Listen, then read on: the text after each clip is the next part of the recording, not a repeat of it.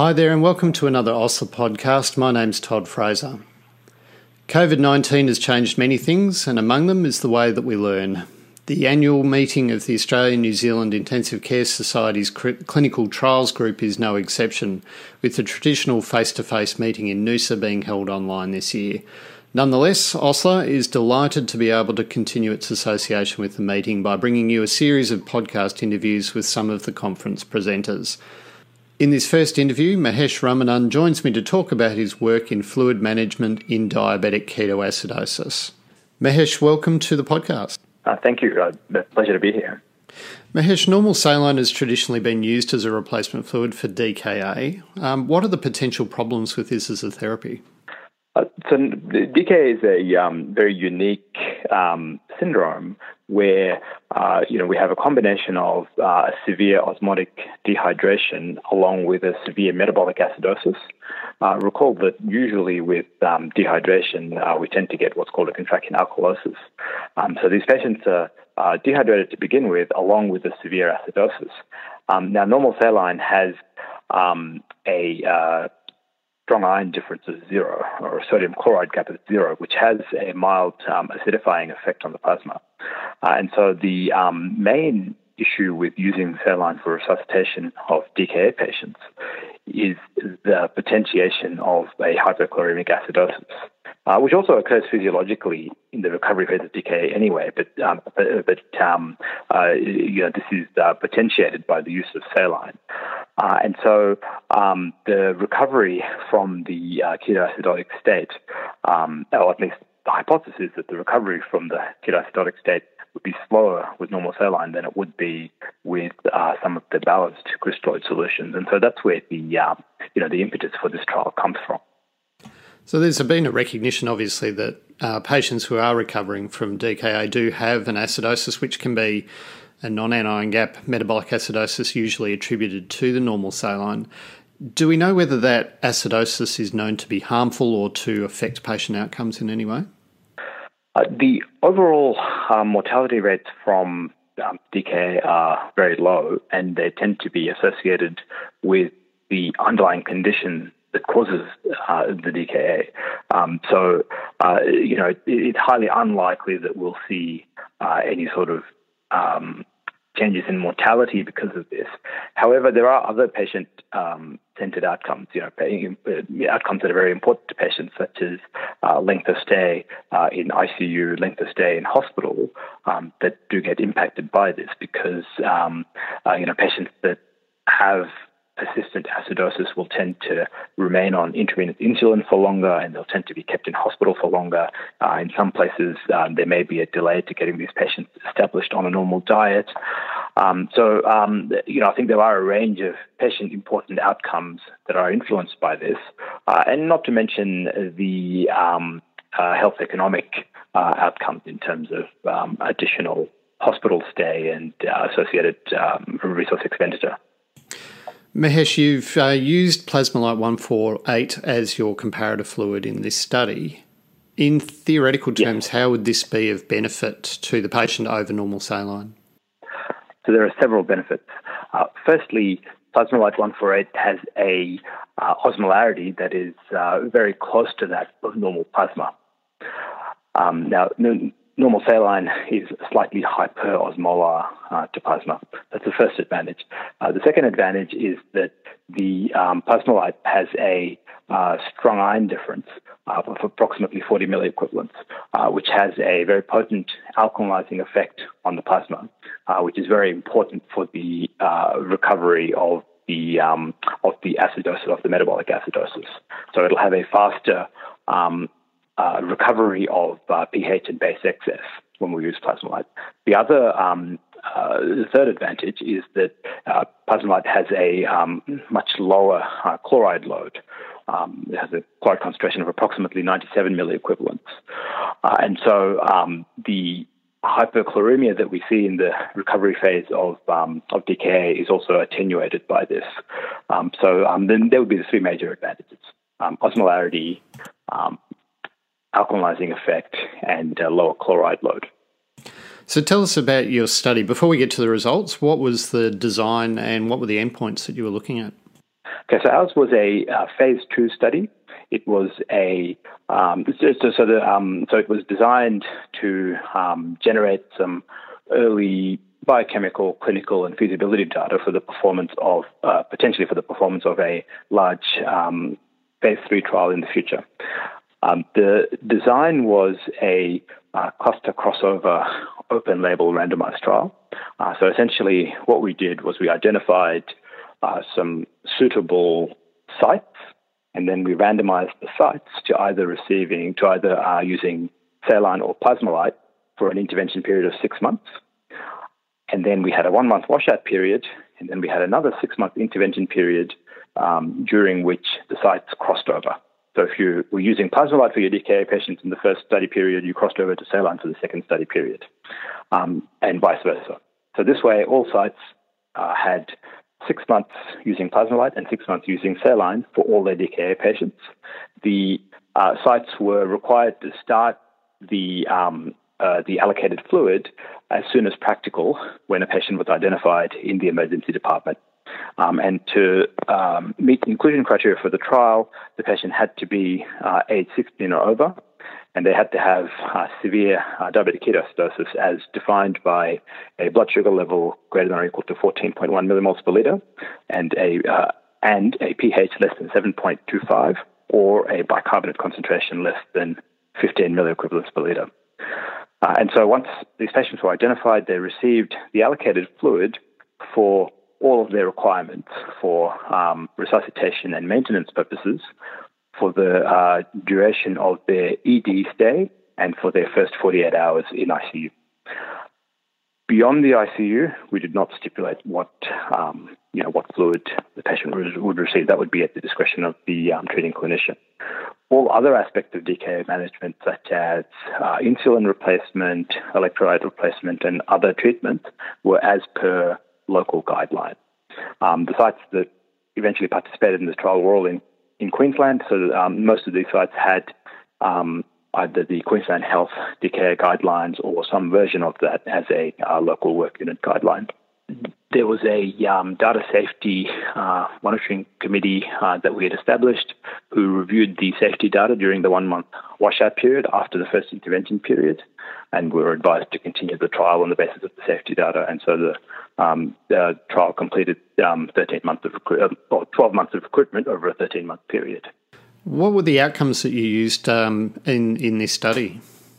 Okay, so the outcome, the primary outcome was a recovery in the um, base excess to greater than minus three uh, milliequivalents per liter at 48 hours.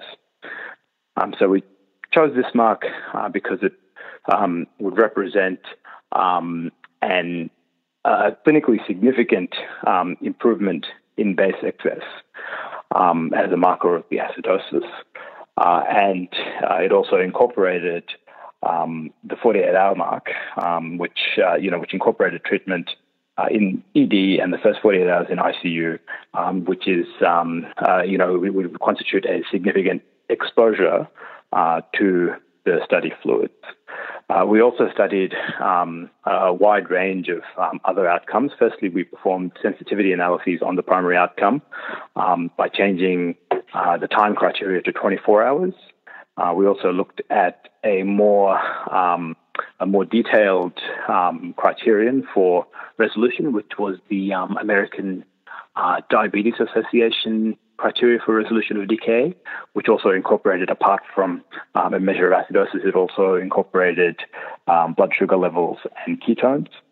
Um, and then we looked at um, uh, a range of um, um, biochemical outcomes, firstly, which included change in pH, change in sodium, change in chloride, change in anion gap, uh, change in bicarbonate over the first 48 hours. There were some clinical outcomes, which were um, ICU and hospital length of stay. Um, we did collect data on uh, things such as um, uh, mortality, uh, but we weren't expecting to see any uh, see any sort of, sort of significant amount of mortality uh, in, in, a trial of this size in a condition which does not um, which is not associated with um, a, a, particularly high mortality. Uh, and um, we also collected range of safety data, uh, which included um, change in ketones over the time um, uh, in ICU, um, the uh, requirement for things such as uh, central venous line insertions, arterial line insertions, um, hypophosphatemia, hypoglycemic episodes, insulin requirements, um, and a few other things. Um, I, I, would like to just um, specifically mention um, the ketones here. Um, one of the unresolved questions with Plasma-Lyte is the metabolic fate of the acetate buffer that is contained in Plasma-Lyte. now, theoretically, uh, acetate can be converted into um, acetyl CoA and then um, go down the uh, ketone pathway that is uh, can be manufactured into uh, beta hydroxybutyrate um, and actually potentiate uh, the ketosis, or at least that's um, you know that's one of the theoretical possibilities. So one of the um, uh, the very important aims of the study was to see if there is any excess generation of ketones in the Plasma-Lyte group. Now, I know this was a, um, a study that's essentially setting the scene for a potentially uh, larger study in the future. But what were the, the things that you learned? What did you find from the results, and what learnings did you have that might inform that later study? So, there are several things. Um, the um, first and most obvious things were that uh, all the clinical signs were consistent with a benefit with the use of Plasma-Lyte compared to saline.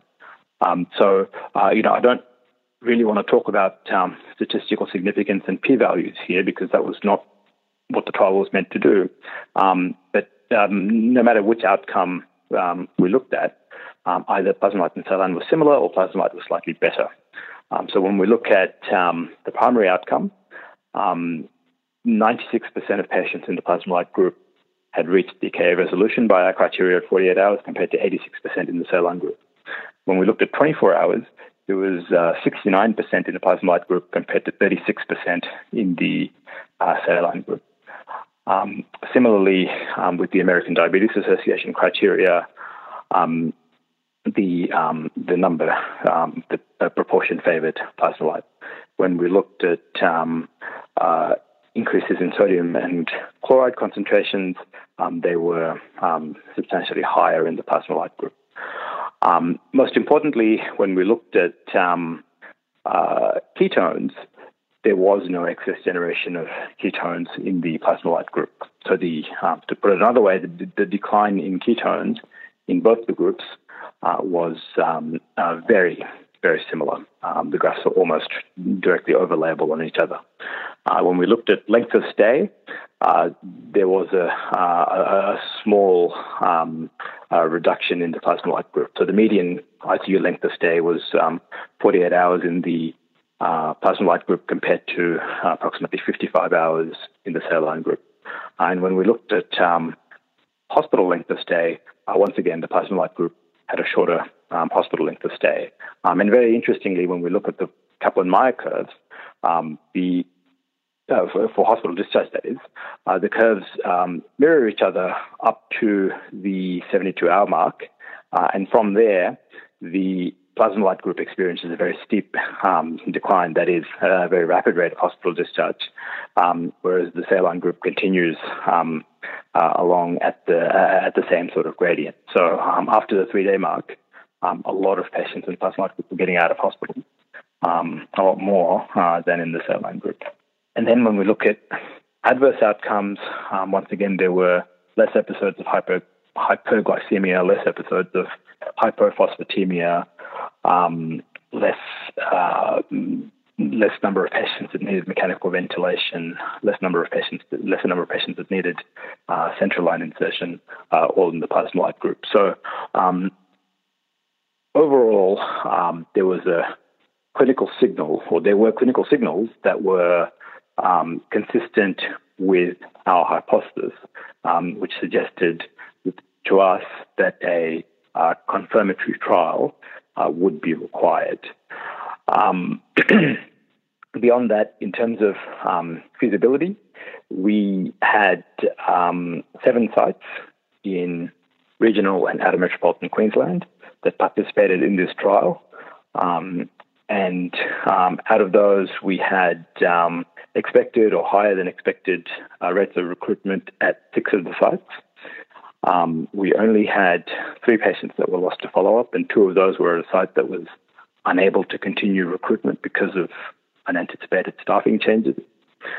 Um, and of the 90 patients that were eventually included in the trial, uh, we had uh, near complete um, data collection. Um, so, you know, essentially a complete data set. Um, further to that, when we looked at compliance with the allocated fluids, the uh, saline allocated patients had a very high rate of compliance. That is, patients who were allocated to saline pretty much received saline. In the Plasma-Lyte group, compliance was um, uh, was, was reasonable. Um, the median compliance was 66%, meaning that you know the median patient in the Plasma-Lyte group received about two thirds of their volume of fluid as Plasma-Lyte and one third as other fluids. Um, then that was a combination of both saline and Hartmann solution. Um, this was um, uh, this was uh, not quite as good as we'd hoped for. Um, but um, uh, you know, after discussion with the investigators, we do think that um, uh, that there are uh, things we can do, particularly around improved education and um, sustained education through the study, um, to actually improve uh, those compliance rates, uh, to actually achieve um, better separation between the two groups when we do go to perform a phase three trial. Mahesh, finally, what uh, needs to be done now before we embark on that phase three trial? Okay, so the next steps are that um, firstly, we need to um, seek uh, further feedback on this trial, and that'll uh, partially be done um, uh, through uh, the sort of uh, uh, peer review process. Um, next, we need to look at um, sample size calculations um, for um, you know, for, for the, for, the, number of clusters and the number of patients at each cluster that we would need. We'd also need to settle on, uh, before we get to that, actually, we'd need to settle on uh, a, a, a patient-centered outcome as the as the final outcome. Uh, we think at this stage that that'll probably be uh, some sort of a uh, length of stay type outcome, um, such as um, you know days alive and out of hospital up to day 30 or or, or something um, uh, along those lines. Um, and then once all that's done, uh, we'll be looking to form a, uh, a, a, larger study group uh, and start applying for some um, grant funding. Um, one of the um, uh, sort of remarkable aspects of this trial was that um, we weren't able to secure any funding, um, and so this trial was done completely on in-kind contributions from the sites and the investigators. Um, that was okay for a trial of this magnitude, but um, clearly for a larger phase three trial with hundreds of patients, that's not going to, you know, that's not, that's not going to be possible. So, um, uh, so we'll be looking at some uh, potential funding opportunities once we've carried out all those other steps and have a um, and have a study proposal ready to go. Mahesh, congratulations on the completion of this study, and uh, thanks very much for joining us on the podcast. Uh, thank you, Todd. Um, I really appreciate your time. Thanks for joining me on the podcast today. Get access to hundreds of great podcast interviews, modules, journal reviews, quizzes, articles, and more by downloading our free app. Search for My Osler wherever you get your apps or visit our website at oslercommunity.com.